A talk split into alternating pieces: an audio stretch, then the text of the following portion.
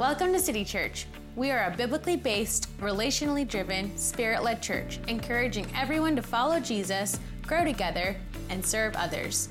We're excited to share this sermon with you today, and you can always find out more about us online at citychurchcville.com. Before we get started, would you stand with me and um, as we as we do on Sunday mornings, we um, we recite the Lord's Prayer together as a community. And uh, so let us begin. This then is how you should pray Our Father in heaven, holy is your name. Your kingdom come, your will be done on earth, in Charlottesville, as it is in heaven. Give us and forgive us our debts, as we also have forgiven our debtors and lead us not temptation, but deliver us from evil. Remain standing as I offer prayer. Lord, we do thank you for the moments that we have been able to engage you, the living God, in worship and to recite and to speak and sing words of truth about you and your work in our lives.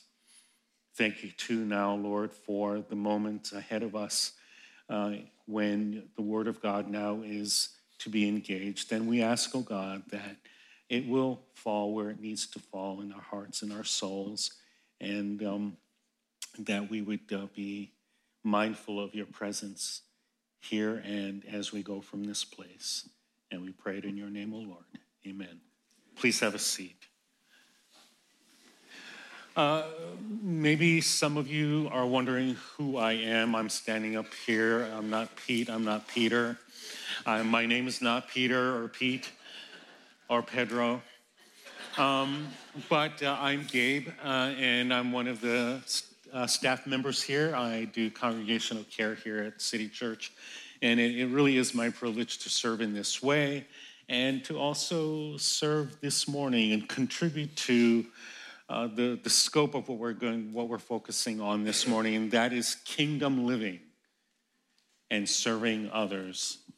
And, um, and uh, as we begin, I would like you to, to imagine, because I think you have an imagination about this, and I want you to ask yourself um, what is the church? What does it look like? What opinions do I have about the church and what it should look like and what it should be? So I want you to hold that as we um, begin this morning. Ever since I was 12 years old, when I stepped into faith, into following Jesus, responding to an invitation that was, that was offered at my local church in my small town in Hawaii, um, I have a growing love for the local church. And this love has developed and matured over the years, and it does for all of us, for sure. And as I think about my experience growing up in that little church in Hawaii, I, I, I'm, I don't wonder why it was such a, a wonderful experience and wonderful place.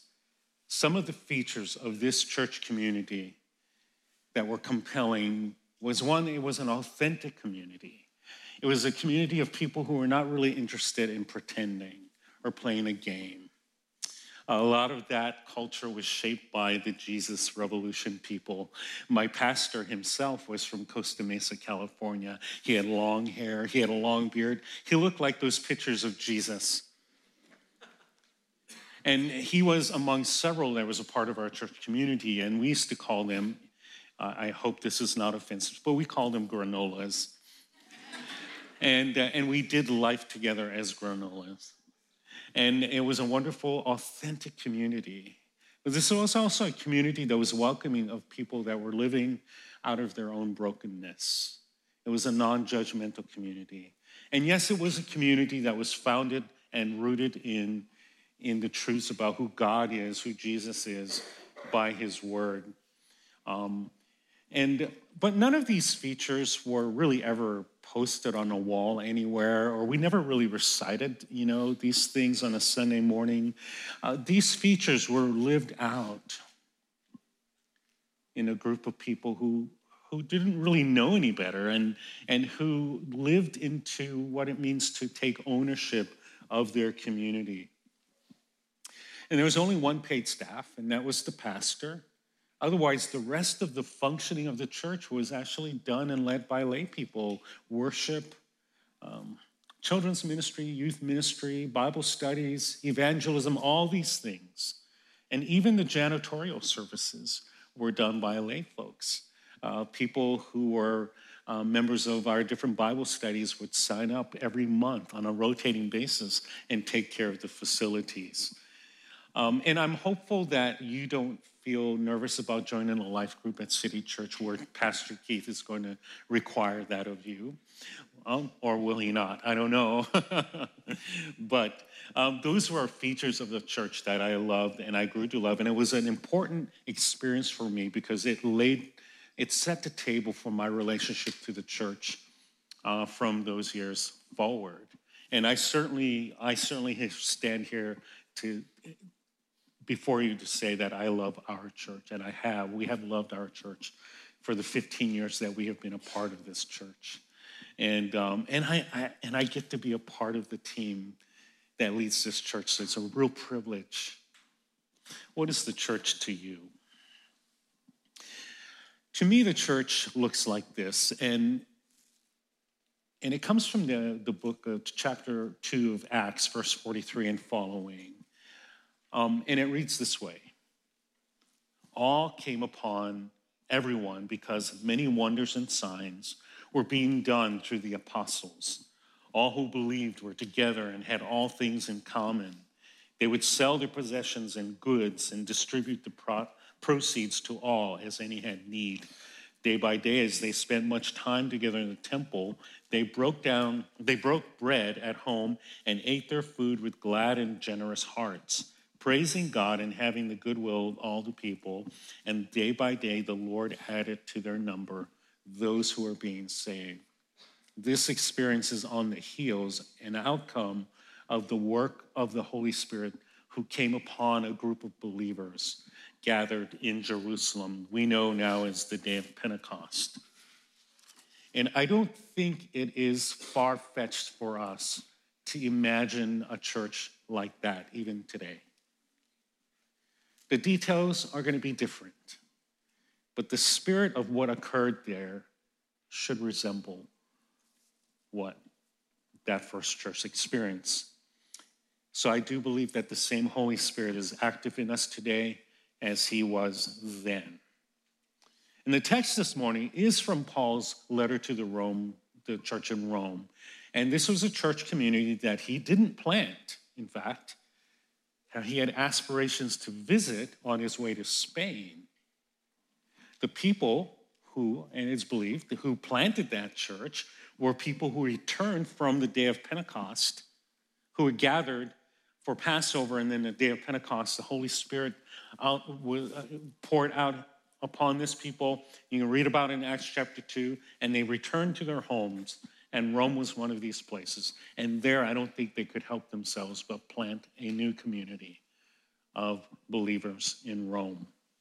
And Paul was writing his letter to the Romans from, the, from this uh, Greek city called Corinth. Uh, which is why there are some familiar themes between uh, the letter to Romans and the letter to the Cor- uh, Corinthians. And the church in these days were scattered. They were they met in church. They met in houses. They were church house church is what they were called. And and Paul's letters were meant to be circulated from house church to house church, from community to community. And the letter to the church in Rome. Um, served as kind of a unifying instrument around some key truths that Paul um, expressed and asserted in these letters. Paul, in chapters 1 through 11, uh, lays out the foundation for what he's about to tell us in our passage this morning in Romans 12. For in Romans 1 through 11, Paul lays out the fact that humanity is broken into pieces. and that we have a need for redemption and salvation that is not obtained through the observance of practicing and observing the law, but rather in yielding ourselves over to the work of Christ, the crucified and resurrected Christ, and the work of the Holy Spirit. And then Paul transitions from that to what he's going to begin to tell us in Romans 12, where we are to understand what it looks like now, what it looks like for us to live into this new identity as people who have been redeemed by Christ. So let's read our passage this morning, verse uh, chapter 12, verses um, 1 through 8. It reads this way I appeal to you, therefore, brothers and sisters, on the basis of God's mercy, to present your bodies as a living sacrifice, holy and acceptable to God, which is a reasonable act of worship. Do not be conformed to this age, but be transformed by the renewing, renewing of your mind, so that you may discern what is the will of God, what is good and acceptable and perfect. For by the grace God give, um, for by the grace God has given to me, I say to everyone among you, not to think of yourself more highly than you ought to think, but to think with sober judgment, each according to the measure of faith that God has assigned. For as in one body we have many members, and not all the members have the same function. So we who are many are one body in Christ, and individually we are members of one another. Or in another translation, we belong to one another. We have gifts that differ according to the grace given to us prophecy in proportion to faith, ministry and ministering, the teacher in teaching, the encourager in encouragement the giver in sincerity, the leader in diligence, the compassionate in cheerfulness. I have just a few brief thoughts to share about this passage, and I think that bears relevance to our emphasis this morning and, um, and what we've been emphasizing on kingdom living and what it means to serve one another, to serve the church. Paul begins by saying, I appeal to you, therefore and Pastor Keith reminded us, uh, Keith actually reminded us in staff the other day that when there is a therefore, it's therefore something. And this therefore, it's there to connect everything that came before this chapter to now this pivot, pivot that Paul is making. As I mentioned earlier, he's going from moving from who we are to now how we behave. What should that look like, right? And uh, it's an, there's an interesting link back to chapter one um, where Paul describes, if you've read chapter one, if you know this chapter, it's a kind of a grim start when he, when he talks about humanity. He says, you know, that we're depraved and, you know, humanity is spiraling downward, you know, and in foolish and false worship and, and corruptible thinking. That links to this this chapter here where, where we are meant to now experience the contrast and reversal of all of that. False and foolish worship now is reversed by people who are now called to be living sacrifices in worship. Paul doesn't cannot overemphasize the truth that who we are is what matters most. And in chapters 1 through 11, Paul tells us time and again, lays out the argument and foundation for the fact that we are being formed into new creatures in Christ. He uses the language of metamorphosis, that, that process that a caterpillar goes through to become a butterfly. It is a radical transformation. It is not a label that we wear. It is our identity, and we are becoming that. In chapter six, of Romans, Paul tells us, Do you not know that all of us who were baptized into Christ Jesus were buried into his death? Therefore, we were buried with him by baptism into death, so that, just as Christ was raised from the dead by the glory of the Father, so we also might walk in newness of life. And further on, Paul says that we are to present ourselves to God as those who have been brought from death to life. This is a radical work of the Spirit in us. He is changing us from the inside out. We are meant to be different, not just to look different. And of course, we are meant to behave differently. And, and, and can you imagine a church of people who are so radically changing? We are in process, which means that we need to hold grace and space for our flaws and our failings. But we are in process. We are oriented in the direction that God is calling us to and transforming us to. But can you imagine a church full of people who are in this process? Imagine that. Then what should a church look like if that is the case, right? And Paul goes on to say, on the basis of God's mercy, this, this underscores the fact that it is God's mercy by which we, by which we get to be transformed by his work, both on the cross, in his resurrection, and by the presence of the Holy Spirit in the life of the believer. This is the rationale for our response to that work by his mercy. And Paul is saying, This is once who you were, but now this is who you are in Christ. And then he employs a metaphor that is, or not metaphor, but motif that is familiar to his primarily Jewish audience when he talks about sacrifices.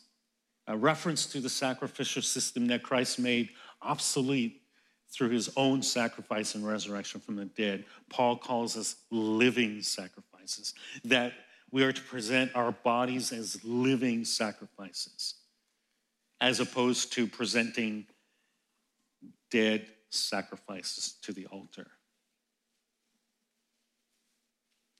That was a religious practice that Jesus made obsolete. Now we are children of God. And the sacrifice, whatever that sacrifice means, is that we bring ourselves as living sacrifice. By the way, when I think about this, I put I think about Jesus' sacrifice, it it kind of puts things into perspective for me. Yes, we make many sacrifices, and there are things that are inconvenient to us, I suppose. But can I just say to you that it's Jesus who made all the sacrifices? And so, whatever sacrifices we make, take on a different perspective because of that. But being living sacrifices means that this is an ongoing process as well, right? Not an occasional thing that we did on, on, on a calendar, that we practice on a calendar. Being living sacrifices also means that this is not mere religious practice that keeps us in good stead to be uh, to continue to be good members of a particular club called Christianity. It's a living sacrifice that comes out of who we are. I, I can't overemphasize what Paul is emphasizing here, and that is it is about who we are, not about the labels we might wear, not about the team that we might cheer for. And then Paul goes on to say, relevantly, that we therefore are not to be conformed to this world to this age, to the values and the commitments of this world. Commitments and values that run contrary to the kingdom, to the values of the kingdom of God. And that we are to be renewed by, our minds are to be renewed by the work of the transforming work of the Spirit in our lives. This means that we are to entrust our minds over to the work of the Spirit.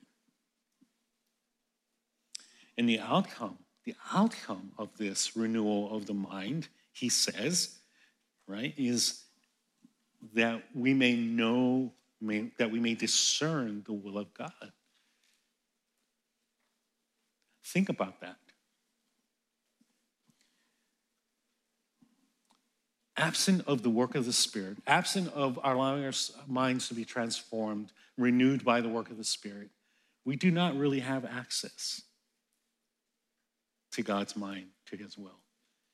think about the gift that it is. It's, it's much like family. In our family, I think our kids know us well enough, they're adult now, adults now, but they know us well enough to know how we think and what we think about certain things. They can finish our sentences and we can finish theirs, you know? It's familiarity, right? And, and this is what it's like in our relationship with the Lord. We have access now to being children of God, to being part of God's family. And the more we allow ourselves to keep company with God and allow Him to keep company with us, we will know Him more and more. It makes sense, doesn't it? And we come to resemble more and more the characteristics of our Heavenly Father. Paul talks about this in Second Corinthians of being transformed into the likeness and image of Jesus from glory to glory to glory. We are being transformed. I told the earlier service that my youth pastor, uh, her name was Judy, and she they were a biracial couple. She was Caucasian and he's Japanese. And whenever she introduced themselves, and she would add this to the end of that, don't we look like each other? And strangely enough, they did. And it's because the more time they spent with each other, the more they shared um, habits and physical features. I mean, not features, but um, certain gestures. And, you know, I, I do this thing with my eyebrows and my kids do it, you know, and, and that kind of thing. And, and it's true. The more we expose, are, are exposed to each other, maybe that's a frightening thought for some of you, I don't know. But um, the more we are exposed to, to the Lord, the more we take on his characteristics. Again, this is about who we are, not merely what we do. What we do doesn't really define us in that way. And, and the renewal of our mind results in having a humble self awareness of our abilities, an awareness that we belong to each other. Paul does list out some gifts, but I'm going to say this morning that while those are important, they're not the main point.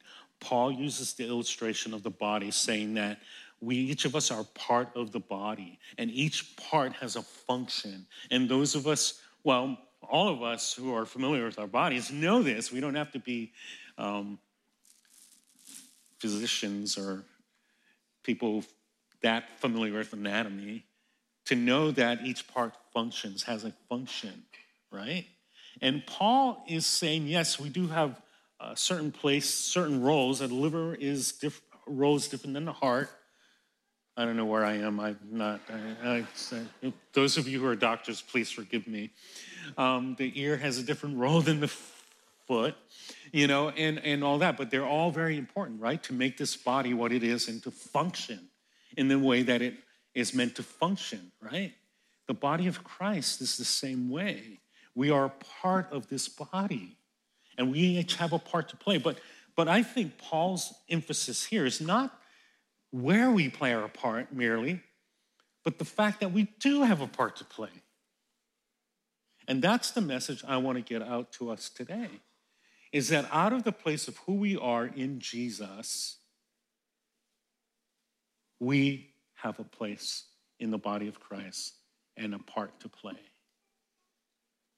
I'm going to invite us to look at the video of a couple of testimonies of people who have been serving at City Church, some who have been serving for quite a little while. And then Pastor Blake will be out here to help us um, encourage us uh, in a way to uh, put feet to our faith. Okay?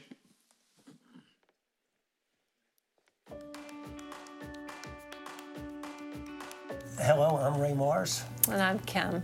We teach in Kids Space. We teach four and five year olds, and we've been doing it for 23 years.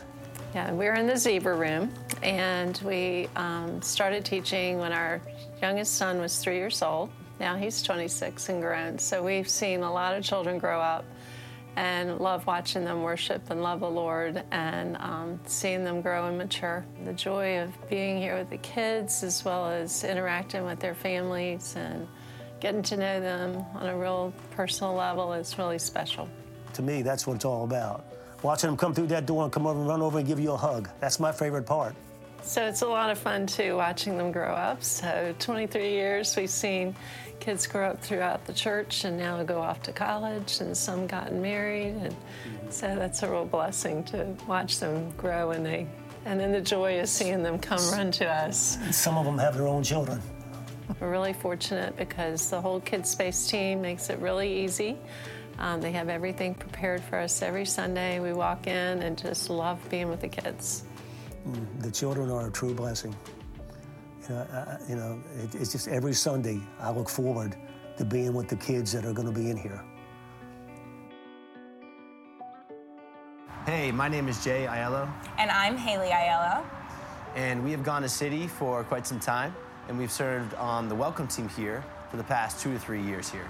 Um, one, uh, one of the big reasons why we serve at City is first because that's just the calling of a Christian is to serve others, uh, and two, it's also a big aspect of City Church itself. So, um, relationally driven, uh, spirit-led, and serving others. And so we are big into uh, living into that role that, that City has called us into.